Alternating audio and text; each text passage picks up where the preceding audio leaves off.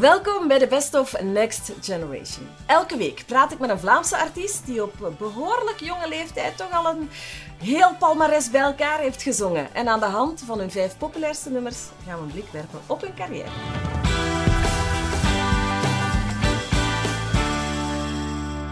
Vandaag in de Best of Laura Tesoro.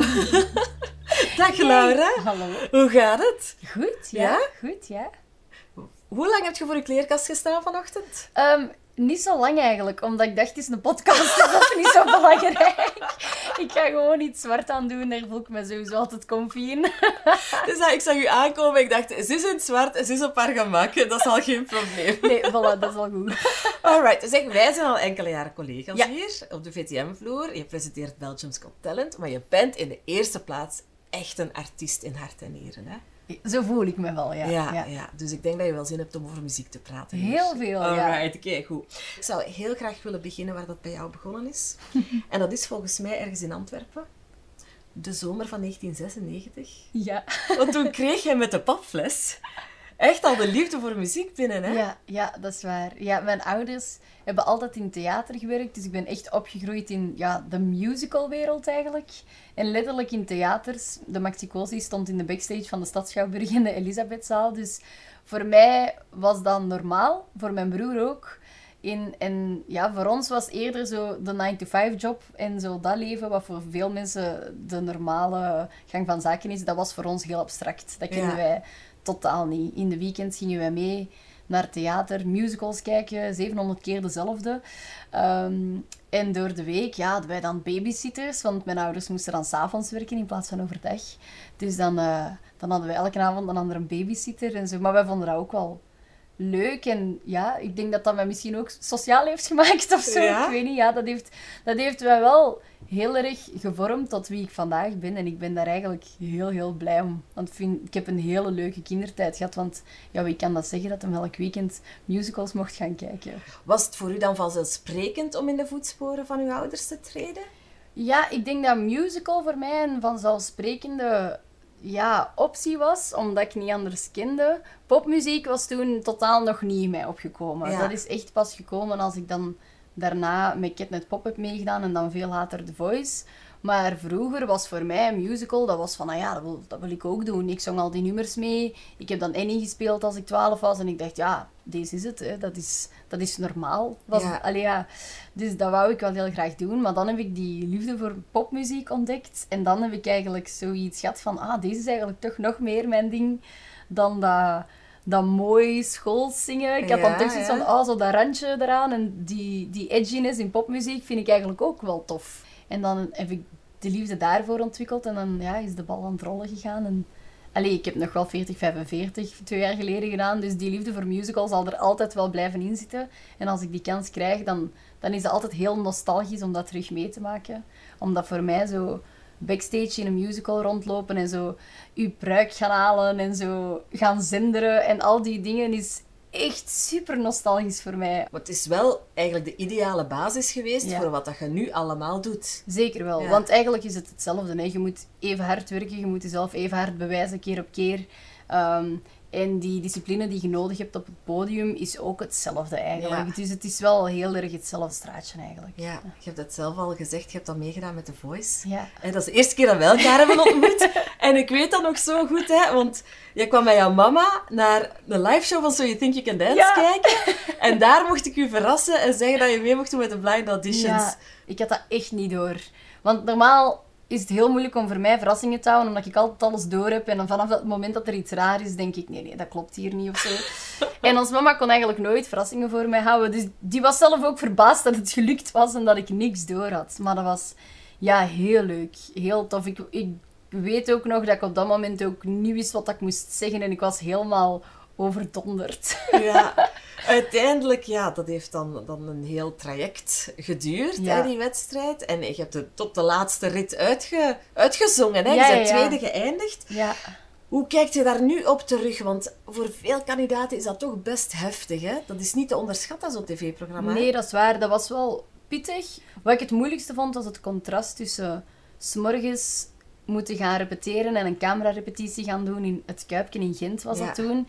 En dan de trein terugpakken naar Antwerpen en dan de namiddag verder zetten op school. Dat, ik kwam dan op school en ik zat dan achter die schoolbank en ik hoorde dan ja, mijn eh, klasgenoten praten over hoe zat ze waren in het weekend en hoe tof dat was. En uitgaan en studeren en zo. En dan dacht ik altijd, oh, dat interesseert mij niet. Ik wil terug naar het Kuipje en verder gaan zingen en terug een camerarepetitie gaan doen. En ik vond dat zo leuk. En door dat contrast had ik echt nog harder zoiets van: oké, dat is wel echt wat ik wil doen met mijn Ja. leven. En ik zit hier niet op mijn plaats achter die schoolbank. En, allee, wat iedereen waarschijnlijk zegt, hè, want niemand wil graag achter een schoolbank zitten. Ik denk dat niemand zegt: school is het tofste wat ik ooit gedaan Maar heb. zeker maar niet als je weet van de andere carrière Ja. dat ik ambieer, die ligt Ja. eigenlijk voor het rapen nu. Voilà. Dus ik had echt zoiets van... Ik weet nog dat ik in de aardrijkskunde les had en dat ik dacht... "Oh, ik hoef dit allemaal niet te weten. Dat interesseert mij Je moet ook weten waar je gaat toeren, of niet? Allee. Ja, dat misschien, maar nee, voor de rest had ik echt zoiets van, ah, ik wil hier niet zijn, ik wil, ik wil doen wat ik bij The Voice doe. Ja. Dat was echt, tijdens The Voice heb ik echt beseft van, hier wil ik zo graag mijn job van maken. Dit wil ik elke dag kunnen doen. Dus je hebt nooit verder nagedacht over, ja, ik ga nog iets verder studeren of bijdoen en eh, on the side met muziek wat doen. Dat was direct van, oké, dat Hier is het doel. voor. Ja. ik heb wel nog, ik wou eigenlijk wel nog studeren, maar dan muziek, omdat ik meer mijn, ja, ik, ik wou gewoon meer weten over muziek maken en al de theorie erachter en makkelijker kunnen communiceren met producers en met muzikanten. Dus ik wou eigenlijk super graag naar het conservatorium. Mijn ingangsproef was ook de ochtend na de finale Oh, van nee. The Voice. Ja, ik, ik zat daar met een serieuze kater.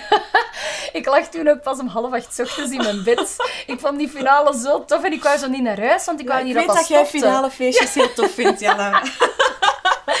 Maar dat is altijd zo het einde van iets. En ik, Ja. ik vind dat dan zo moeilijk, want je weet, als ik nu naar huis ga, is het gedaan. Ja. Dus ik weet nog dat ik toen, ja, het was half acht, een, eens dat ik in mijn bed lag en mijn examen was om tien uur. dus ik had twee uur geslapen en ik zat daar met een mega kater. Ja, dat examen trok natuurlijk op niks. Dus ik was er dan niet door. En dan heb ik eh, eind augustus, tot het einde van de zomer, nog eens ingangsexamen gedaan. Maar dan was ik er weer niet door. En dan dacht ik, ja, wat moet ik nu doen met mijn leven? Ja. Dus ik ben dan toch maar eh, muziek gaan studeren, maar dan in Antwerpen, in de jazzstudio. En dan dacht ik, oké, ik doe hier een voorbereidend jaar. En dan probeer ik volgend jaar nog eens in het conservatorium. Maar dan geraakte ik daar nog niet binnen. Ik was er wel altijd door voor mijn praktijk, maar niet voor mijn theorie. Ja. Dus dan heb ik het ook maar gewoon opgegeven. En dan dacht ik, ja, oké, dan waag ik maar gewoon de sprong om ja, te proberen van hier mijn job van te maken. Want vanaf dat je beslist om te stoppen met studeren en zelfstandige te worden, ja, dan moeten er ook ineens rekeningen betaald worden. Dus dan, dan is het meer dan een, dan een hobby. Ja. En dat was wel een, een hele spannende beslissing. Ehm, ook voor mijn mama natuurlijk, want op dat moment waren mijn ouders al uiteen en ik woonde bij mijn mama. Dus ja, als die dan haar kindergeld verliest en zo, is dat natuurlijk ook... Ja, ja. Ja, dat is spannend, maar dat is wel eh, dat is gelukt. En tot nu toe lukt dat gelukkig nog altijd. Dus ik heb sindsdien nooit meer moeten nadenken over een B-plan, wat dat heel fijn is. Dat is een luxe, ja, absoluut. maar dat was op dat moment wel heel, heel spannend. Want toen had ik ook helemaal nog niet zoveel werk of geen eh, ja, vast inkomen of een frequent inkomen. Dus dat was wel ja, spannend. En, Ja. en, eh, en elke keer zien van oké, als er dan een rekening binnenkomt, kan ik ze betalen. maar dat is gelukkig altijd gelukt. Zeg maar, twee jaar na The Voice, dan sta je op misschien wel het meest bekende podium van Europa. Dan vertegenwoordig je België op het Eurosong Festival. Ja. Nu, schiet me niet af, maar ik heb niks met Eurosong. Ik heb daar nooit naar gekeken. Ik snap dat niet. Ik vind er niks aan. Totdat Laura de Soro meedeed. En ik dacht, maar nu ga ik echt voor Laura speciaal kijken. Echt, waar? En ik heb het niet gezien, want jij trad als eerste op. dus ik heb het gemist. en eer ik dat door had, dat je al geweest was, Oh, dus je hebt wel waren heel we gezien. echt al een heel stuk verder. Sorry. En dacht ik, nou, wat ben ik hier aan het kijken? Ja. Maar ik besef wel dat dat echt, dat is een instituut. Ja, ja, ja. Dus je mocht me echt eens vertellen, van, was, dat, was dat een droom of een doel om daaraan mee te doen? Is dat iets wat dat noodzakelijk geweest is? Wat heeft dat voor u betekend? Ik durf het bijna niet zeggen, maar ik ben eigenlijk zelf ook helemaal niet zo'n grote Eurosong-fan of zo. Ehm, ik heb dat eigenlijk als kind gekeken, maar dat was meer zo Eurosong for Kids. En dan als ik wat ouder werd, mocht ik dan naar het grote Eurosong kijken, want dan mocht ik zo laat opblijven. Maar ik vond dat wel leuk, maar dat heeft me nooit echt... Je hebt mensen die daar echt voor leven, Ja, ja, inderdaad, ja. en die maken daar een evenement van. En, maar dat is bij mij nu wel nooit geweest. Ik ben nooit samengekomen met vrienden om het Songfestival te kijken of zo. Dus eigenlijk wel, is dat nooit in mij opgekomen om daaraan mee te doen. Mhm. Maar plots kwam dan die vraag van de VRT van ja, we gaan, we gaan Eurosong opnieuw doen eh, in België. En we gaan, dat was dan de voorronde, waar dan vijf mensen voor gecast die dat dan mochten meedoen. En wie dat won, mocht het land vertegenwoordigen. Maar toen ik die vraag kreeg, heb ik daar eigenlijk heel hard om getwijfeld. Enerzijds is dat natuurlijk een superschone vraag. Maar ik dacht, ja, wat als ik nu afga? Ik sta hier aan het begin van hopelijk een carrière. Dat kan, dat kan een goede start zijn voor die carrière, maar dat kan ook het einde, het einde betekenen van die carrière. En daar had ik wel schrik voor, want ik dacht, ja, ik heb uh, op zich niks te verliezen, want ik had nog niet veel gedaan behalve The Voice. Maar ik wou ook gewoon niet de kans kwijtspelen om, om nog verder te geraken en nog andere dingen te proberen. Dus ik heb daar wel heel lang over getwijfeld. Maar je bent allerminst afgegaan, hè? Je hebt een tiende plaats gehaald met uh, What's the Pressure? En die staat ja. ook in de What's the pressure?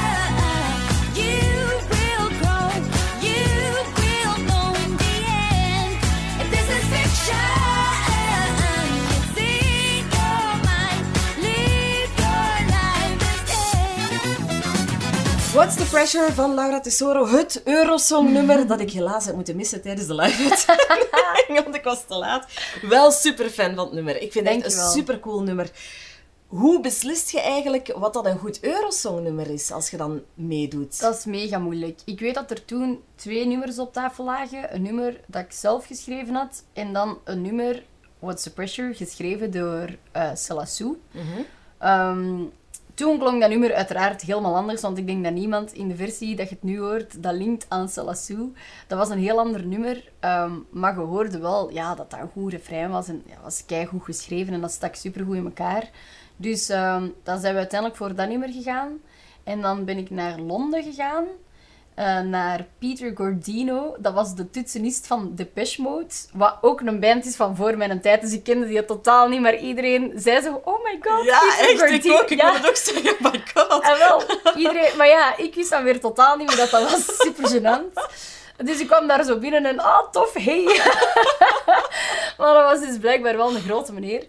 En hij zat daar dan en Will Knox zat daar ook. Um, een, een, schrijver ook uit Engeland die ondertussen in Amsterdam woont. Want ik heb daar ondertussen nog heel veel mee geschreven. En, en zij hebben dan met mij samen daar Was the Pressure opgenomen. En Peter Gordino heeft dat dan geproduceerd. Ja. Ik had zelf al wel hier met Wouter van der Veken, mijn hulpcoach ook in Voice, hadden wij al een, een opzetje gemaakt van een een iets funkiere versie. En dan ja, die baslijn waarbij dat iedereen zegt dat het een rip-off is. Hè. Dus dat hadden wij allemaal zo wat gemaakt. Ehm, voor ons als een soort demo om zo een richting te geven van oké, zo moet het wel worden als het een Laura-song wordt, want het moet wel wat happier zijn en, en wat funkier. En dan ben ik daarmee naar Londen vertrokken en dan zijn we teruggekomen met die single. En dan, uh, ja, en dan hebben we daar een choreo op gemaakt en dan was dat plots een Eurosong-nummer.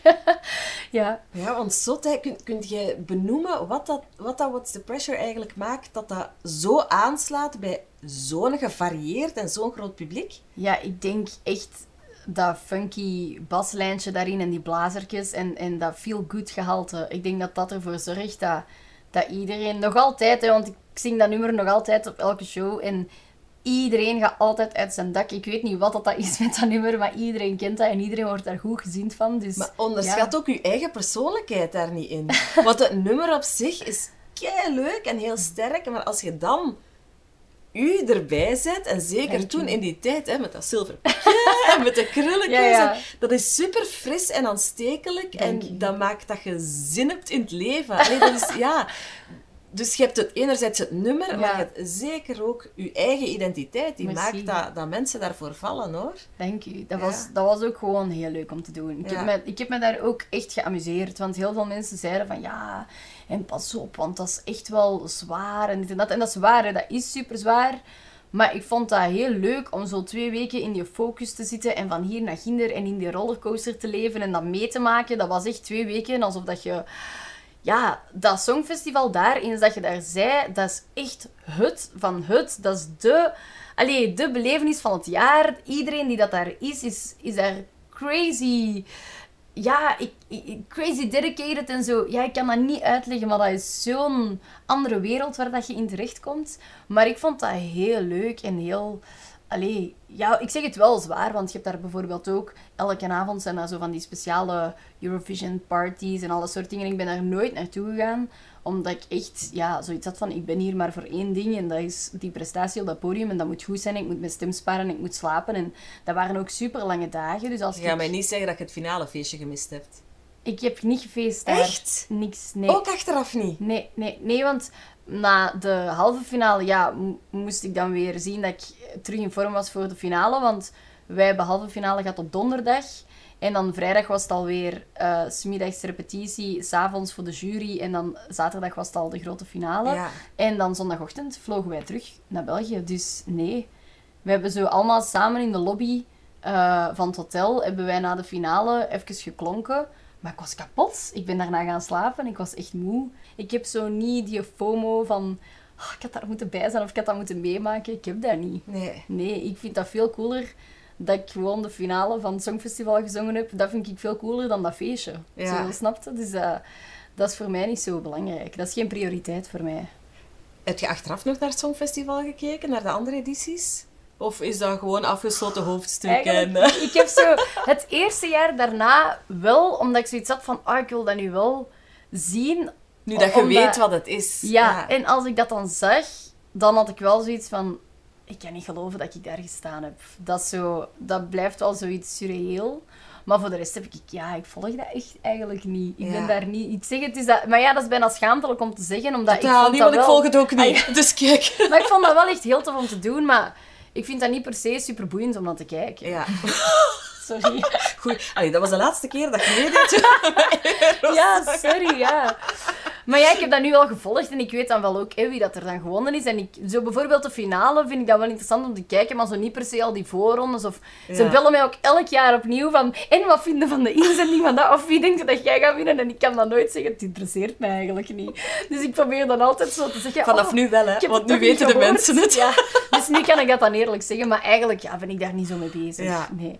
Zeg, Loïc Notet, ehm, die heeft deelgenomen één jaar voor jou. Ondertussen zijn jullie ook hè, goed bevriend. jullie hebben samengewerkt. Je gaat me daar straks alles over vertellen. maar we gaan eerst naar het nummer luisteren dat jullie vorig jaar samen hebben uitgebracht. Hè? Strangers. Give me all your lovers,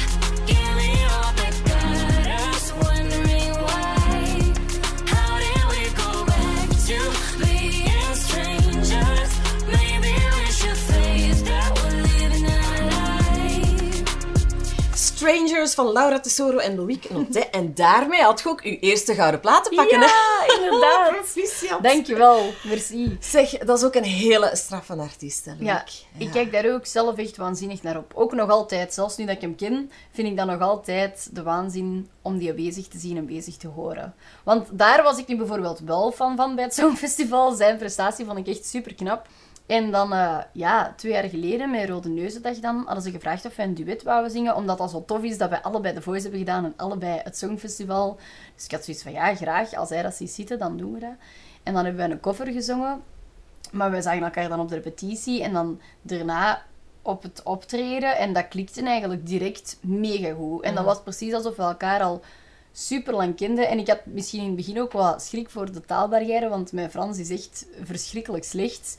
Maar ja, wij babbelen gewoon in het Engels met elkaar. En dat is bij allebei soms met een beetje haar op. Maar dat is echt wel oké en dat lukte wel. En dat nummer, ja, dat ging super vlot. En dan hebben we dat nummer geschreven. En dan, ja, dan zo, ah, oké, oké, we gaan dat dan uitbrengen. En dan ja, mochten we dat ineens overal samen gaan zingen. En ja, dan wordt die band ook nog sterker, want je ziet elkaar ineens superveel Ja. en je treedt veel op met elkaar en je brengt dan van die lange promodagen door met elkaar. Dus ja, dat is wel leuk, maar ik was wel echt super erg onder, in- onder de indruk van hem. Als ik met hem in de studio zat en die begon daar zo wat melodieën te zingen, of die zi- verzingt daar een zanglijn op 1, 2, 3, dat ik dacht, wow, holy shit, dat is wel straf. Dus ik was ook wel, ik weet nog, als we dat gingen inzingen, was ik ook echt geïntimideerd. Echt, ja? Want Ja. hij ging eerst in de studio en daarna moest ik.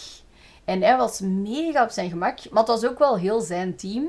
Dus iedereen sprak ook heel de tijd Frans. Dus ik voelde mij al zo mega ongemakkelijk, want ik verstond niet wat ze zeiden. En er zat ook niemand van mijn team, dus ik moest dan inzingen. En dan zeiden ze zo van, ja, en, vond het goed? En ik dacht zo, ja, ik weet niet, vonden jullie het goed? Zo, ik was daar super onzeker eigenlijk de dag dat wij dat zijn gaan inzingen. Want ik was zo, ja, ik was echt geïntimideerd. Ja. Maar hij, hij had dat ook niet door, zo, want hij, hij doet dat helemaal niet expres, want die is super leuk en heel grappig en die maakt heel de tijd mopjes en die wil ook heel de tijd dat je op je gemak bent. Dus die zei ook heel de tijd, you okay, are you okay? Ik zeg, ja, ja. En, ehm, en ja, en dan is dat nummer uitgekomen en ja, dat bleek dan toch een, een succes te zijn. En ik ben daar nog altijd super trots op, want ik vind dat zelf ook, e- allee, ik vind dat zelf ook echt een goed nummer. Ik ben daar echt heel blij mee met dat nummer. En, en ja, en ik vind dat nog altijd leuk om dat met hem te mogen zingen, omdat er echt, ja, ik weet niet wat dat, dat is, maar er is een super zalige energie tussen ons. En elke keer als we samen op het podium staan, dan kom ik echt van dat podium en denk ik, oh wauw, dat was zo leuk. Zou ik er dan Zo. geen vervolg aan breien op een of andere manier? Ja, ik weet het niet, maar ja, elke keer samen een single uitbrengen is Nee, misschien ook misschien wel raar. Maar ja, ik ben dan aan het denken, zo'n soort concept of, of zo. Ja. Een- Het zou wel leuk zijn, want... Want het past wel Ja. goed samen, hè? Ik denk, als je zo magie hebt met iemand, ja, Ja. je hebt dat niet met Nee, nee, twee die nee. dat je tegenkomt. Zeker niet, zeker Hmm. niet. Dus dat is wel... Ja, dat is Om wel iets over na te denken. Ja, het is iets om Ja. over na te denken misschien. Maar ja, het zou wel zeker nog, nog vaak mee om het podium willen delen. Want Ja. het, is echt, eh, het is echt heel leuk om dat met hem te doen. En als dat niet met Loïc is, wie staat er dan nog op je verlanglijstje bijvoorbeeld? Met wie, met wie zou je heel graag samenwerken? Ik luister eigenlijk super graag naar zo van die Nederlandse urban muziek. En ik ben de laatste tijd echt mega fan van eh, Brian MG. Ik weet niet of dat je hem Nee. kent. Maar hij is eigenlijk een Belg. Maar hij is veel bekender in Nederland dan hier. Oké. Want zijn muziek wordt daar veel meer gedraaid, omdat hij zo samenwerkingen doet met broederliefde en zo. En ik ben helemaal zot van die muziek en ik vind dat echt de max. En ehm, echt vorige week, ik had dat luidop gezegd, voor de eerste keer tegen de platenfirma en tegen Stijn, mijn manager. En ehm, de platenfirma had gezegd van, ah, maar die zit ook bij Sony, interessant. Dus ik denk, oh, allee, Handig. Goed, goed om te weten. Maar ik had dat gewoon maar laten vallen. En vorige week kreeg ik ineens een bericht op Instagram van die Brian. En die stuurt mij ineens, hey, jouw muziek is echt hard. Wil je samen in de studio zitten? Zalig! En ik dacht echt, "Huh? Dat kan niet. Ik denk, ja, de platforma heeft iets gezegd of zo, dat kan niet anders. Dus ik check bij hun en die zo, nee, nee, we hebben niets gezegd. Ik dacht, wat? Dat is de universe die ons samenbrengt. Dus ik hoop dat dat eh, mijn volgende samenwerking Oh, wordt. kijk, en als dat het geval Ja. is, dan gaan we hem allemaal kennen Ja, natuurlijk. ik dan, hoop eh, het, ja. Dat ja. was een slimme zet van hem om, om u even in uw DM's te sliden daar. Amai, ja, dat was de eerste keer dat ik zo enthousiast werd van, eh, van iemand die in mijn DM slaat. Dat kan ik me voorstellen. Goed, ik heb hier ondertussen de opvolger van What's the Pressure klaarstaan. Dat is Higher. Ja, Die heb je samengeschreven met Wouter Ja. van der Veken. Hè. Je hebt hem daarnet al vermeld. We kennen hem eh, als hulpcoach in The Voice, maar hij is veel meer dan ja, dat ja. ook. Hè. Dat is niet normaal. Wouter, die doet alles. Dat is een producer, die schrijft muziek. Die is dan ook vaak sound engineer. En ja, hij is dan hulpcoach ook in The Voice. Dus dat is, dat is echt zo een mannetje van alles als het maar met muziek te maken heeft. Ja. Dat is crazy. Dat is een waanzinnig talent ook. En echt. hoe komt dat jullie zo'n goed team vormen? Ik ken Wouter eigenlijk echt al super lang. Ik heb in 2010 meegedaan met Kidnet Pop. En daar heb ik dan de mannen van Bandits leren kennen. Ja, de bands bestaan ondertussen niet meer. Ehm, maar Jasper was daar de zanger van, die nu zijn muzikaal project Jeb heeft. En in die tijd hadden die superveel optredens. En ehm, die vroegen dan altijd of ik mee wou komen zingen. Omdat dat, omdat dat ook zo goed klikte tussen ons allemaal tijdens Kidnet Pop. Dus we hebben heel veel optredens gedaan samen. En toen deed Wouter, dat was hun producer ook. En hij deed ook eh hun mix, alleen de PA eigenlijk, als ze gingen optreden. Ja. Dus Wouter hoorde eigenlijk bij Team Bandits. En zo heb ik hem leren kennen. Dus ik ken die eigenlijk al sinds dat ik 13, 14 jaar ben. En dan ehm, had hij wat nummers geschreven en hij had dan iemand nodig om die demo's in te zingen. Dus dan ben ik demootjes gaan inzingen voor hem. Zelfs ook nog voor een, een Eurosong nummer toen. en dan, ehm, ja, en dan, eh, dan had ik zoiets van, ah, ik wil eigenlijk ook wel eens zelf een nummer schrijven voor mezelf. En dan hebben wij samen eh, wat nummertjes geschreven. En zo, ja, is dat blijven gaan. En dan ja, ben ik zo met Wouter blijven werken. Dus wij werken eigenlijk al meer dan 10, ik denk 10, 11 of 12 jaar of zo Ja. werken wij eigenlijk al samen of kennen we elkaar al. Dus dat is, dat is echt zot. in. Die snapt dus ook heel goed welke richting dat ik muzikaal uit wil. En die kan heel goed inschatten eh, wat ik goed vind en wat ik niet goed vind. Omdat hij echt heel mijn evolutie heeft meegemaakt van sinds dat ik 13 ben. Ja. ja. Ik zing ook al mijn singles in bij Wouter. Ik zing alleen maar in bij Wouter. Omdat hij ook... Hij kan perfect zeggen tegen mij van je kunt beter of we gaan dat nog eens doen. Of die kan ook zeggen tegen mij van we hebben het. En dan Ja. ben ik ook gerust. Want als je mij laat doen, dan blijf ik hetzelfde 10.000 keer opnieuw inzingen. Maar als hij zegt tegen mij we hebben het, het is goed, dan weet ik oké, het is goed. Want die weet zo goed wat ik kan. Dus daarom dat ik toen ook zo onzeker was bij Strangers, omdat dat de eerste keer was voor mij dat ik een single moest inzingen zonder Wouter. dus Wouter speelt wel een hele belangrijke rol in mijn muzikaal... Allee, in mijn eh, ja, muzikale carrière, om het zo te zeggen. kudos dus Ja, voor de Wouter. ja, hè? We gaan er eens naar luisteren. Hè? Op het moment dat Wouter heeft gezegd, het is goed, Laura, kwam deze single tevoorschijn. Higher.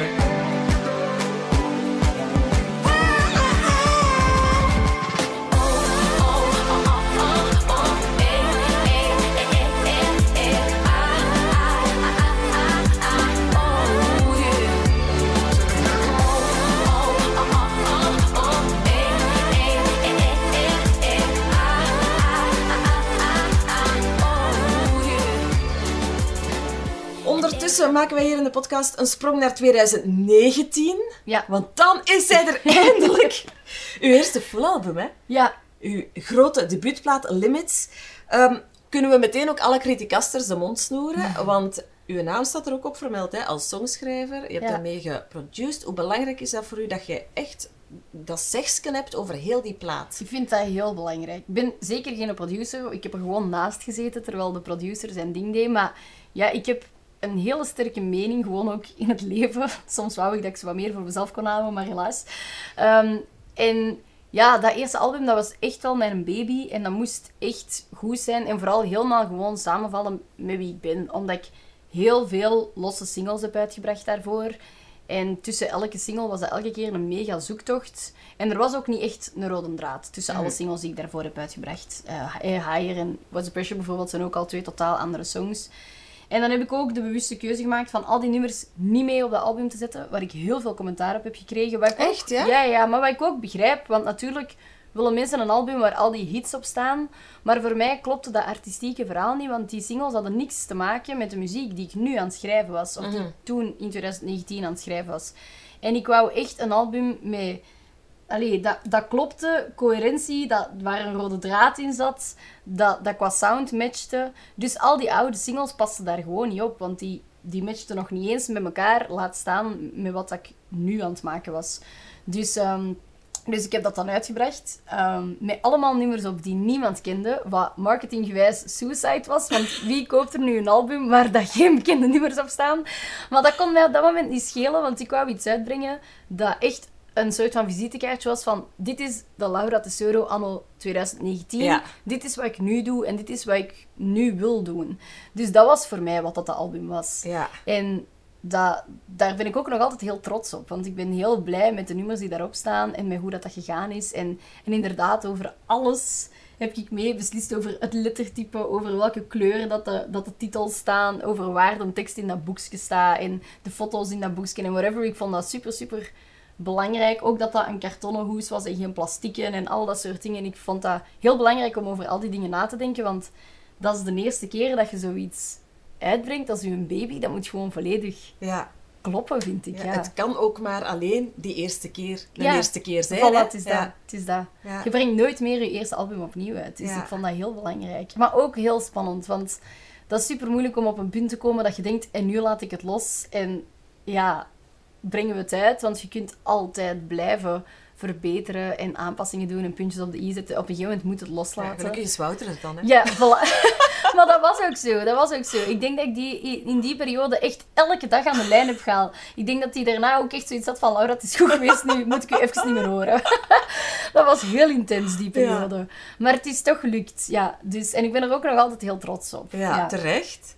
Zeg, want hoe ben je als songschrijver? Hoe, hoe persoonlijk durft je te gaan in je songs? Super persoonlijk. Ja. Het enige wat je niet weet als je de songs hoort, is over wie het gaat. Als ik schrijf over, eh, over mensen dicht bij mij of, of over verhalen, dat, dat is altijd super persoonlijk en super dicht. Elk nummer gaat echt over iemand specifiek.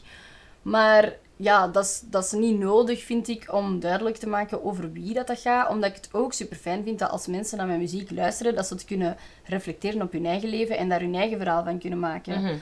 Maakt eigenlijk niet uit voor wie dat ik Hold On heb geschreven. Dat is een nummer waar heel veel mensen iets aan hebben. En bijvoorbeeld heel veel kracht uitputten, omdat dat gaat over iemand zien lijden die dat je graag ziet en daar niks aan kunnen doen.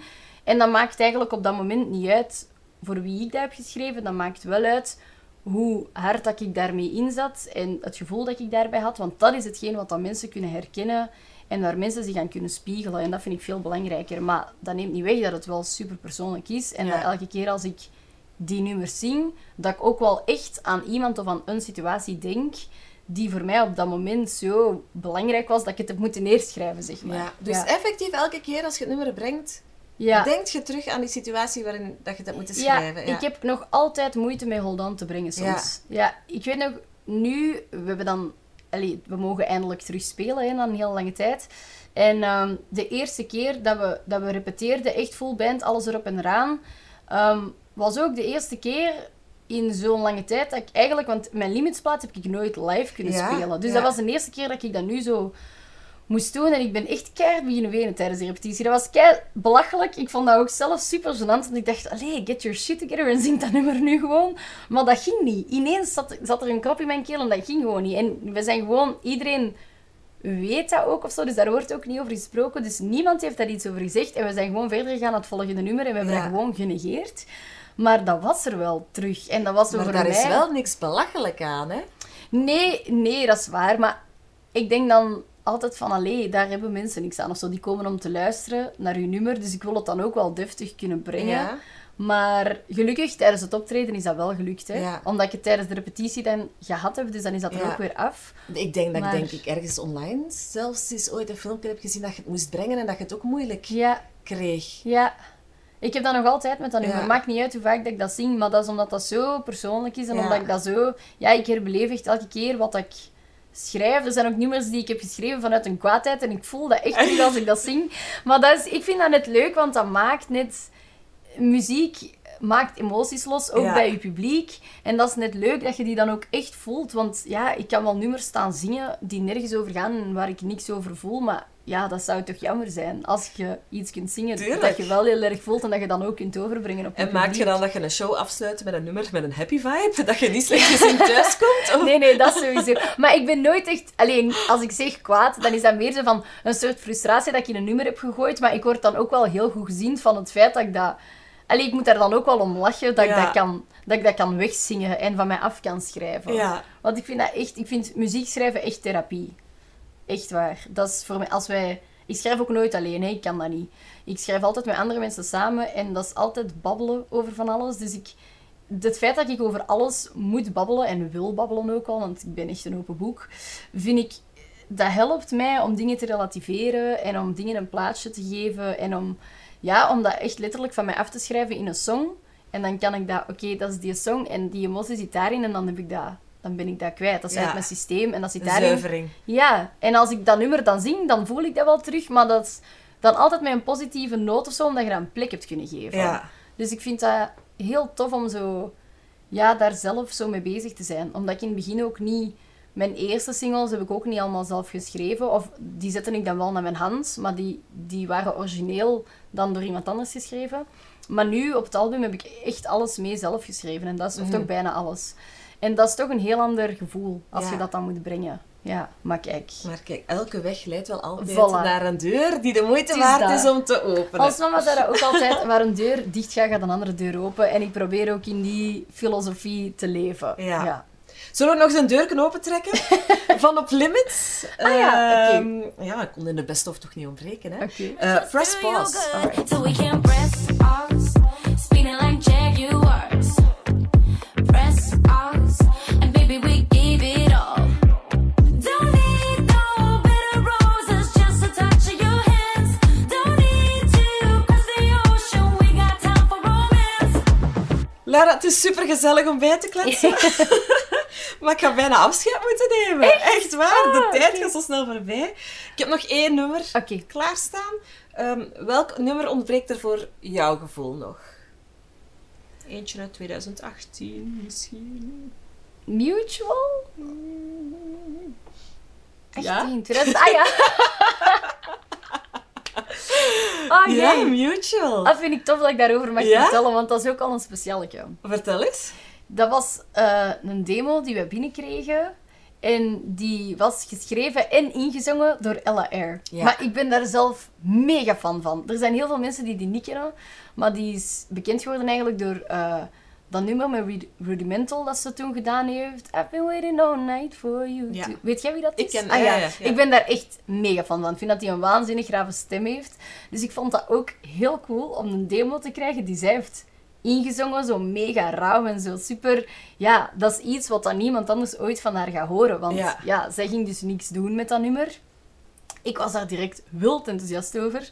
Alleen, eh, ja, vond de platenfirma het niet helemaal... Allee, het was redelijk edgy en het was niet echt poppy en eh, radiovriendelijk en heel toegankelijk, zeg maar, voor iedereen.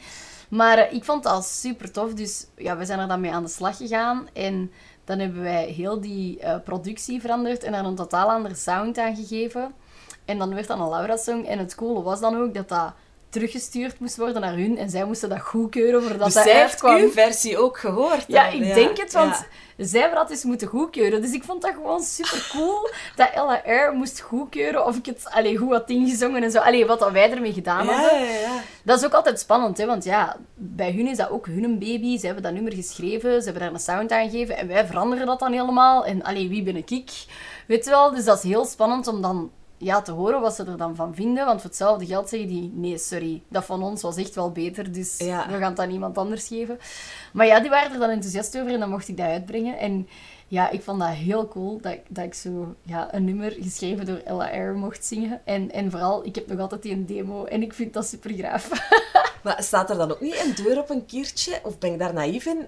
Waardoor dat je misschien kunt vragen van zeg, kunnen we niet eens samen Ja, super gênant. Ik, die was ooit eens in Amsterdam, op het moment dat ik daar ook was. Ook voor, ik was daar voor eh te songwriten, toen voor Limits volgens mij zelfs, voor de plaat. En zij was daar toen ook voor iets. En ik dacht, ik ga gewoon mijn sprong wagen en ik ga die een bericht sturen op Instagram. Want die heeft ook ooit iets gerepost van mij. Ah ja, ja. Maar van een single van haar. Ik had een story gemaakt dat ik aan het meezingen was op een single van haar en die had dat gerepost. Dus ik, ik weet, je komt in mensen hun spam terecht, maar Ja. eens dat ze je gerepost hebben, dan, zit in de echte dan berichtjes. zit je in de inbox. dus ik dacht, ik ga dat proberen, want ik zit in die haar inbox. En ik heb een blauw vinkje, dus ik dacht, dan kom ik al legit over. Ja. Dus ik had die een bericht gestuurd. Hey, ehm, ik zie dat je in Amsterdam bent, ik ben hier ook. Eh, ik wou je nog eens bedanken voor het nummer Mutual. Ehm voilà, als je zin hebt in een koffie, laat maar weten.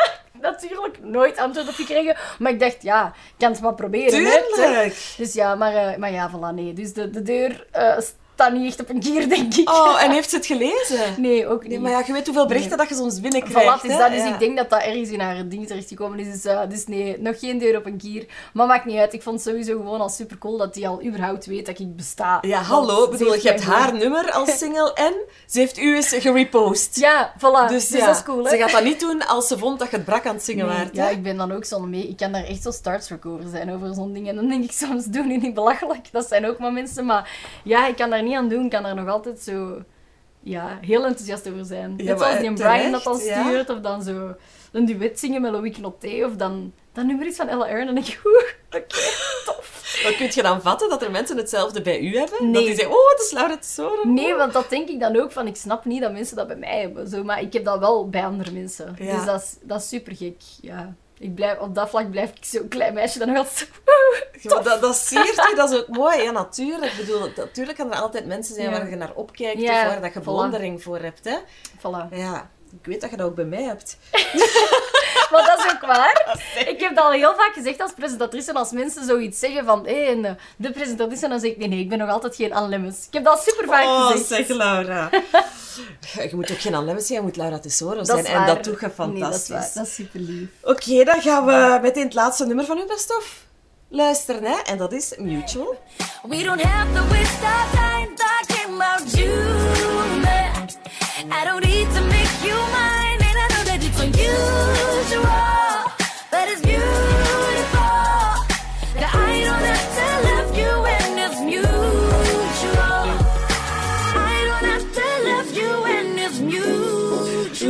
een dikke, dikke, dikke merci om langs te komen hier vandaag. Ik vond het super gezellig. Jij merci, ik vond het ook En gezellig. eh, ongetwijfeld zie ik u terug op een of ander podium, hopelijk met meer live muziek. En sowieso in Belgium's Got Talent ook. Hè? yes. Kijk er al naar uit. Ik ook. Bedankt ook aan jullie om te luisteren of te kijken. Elke week neem ik de top 5 en de carrière van jonge Vlaamse artiest onder de loep. Dus tot volgende keer.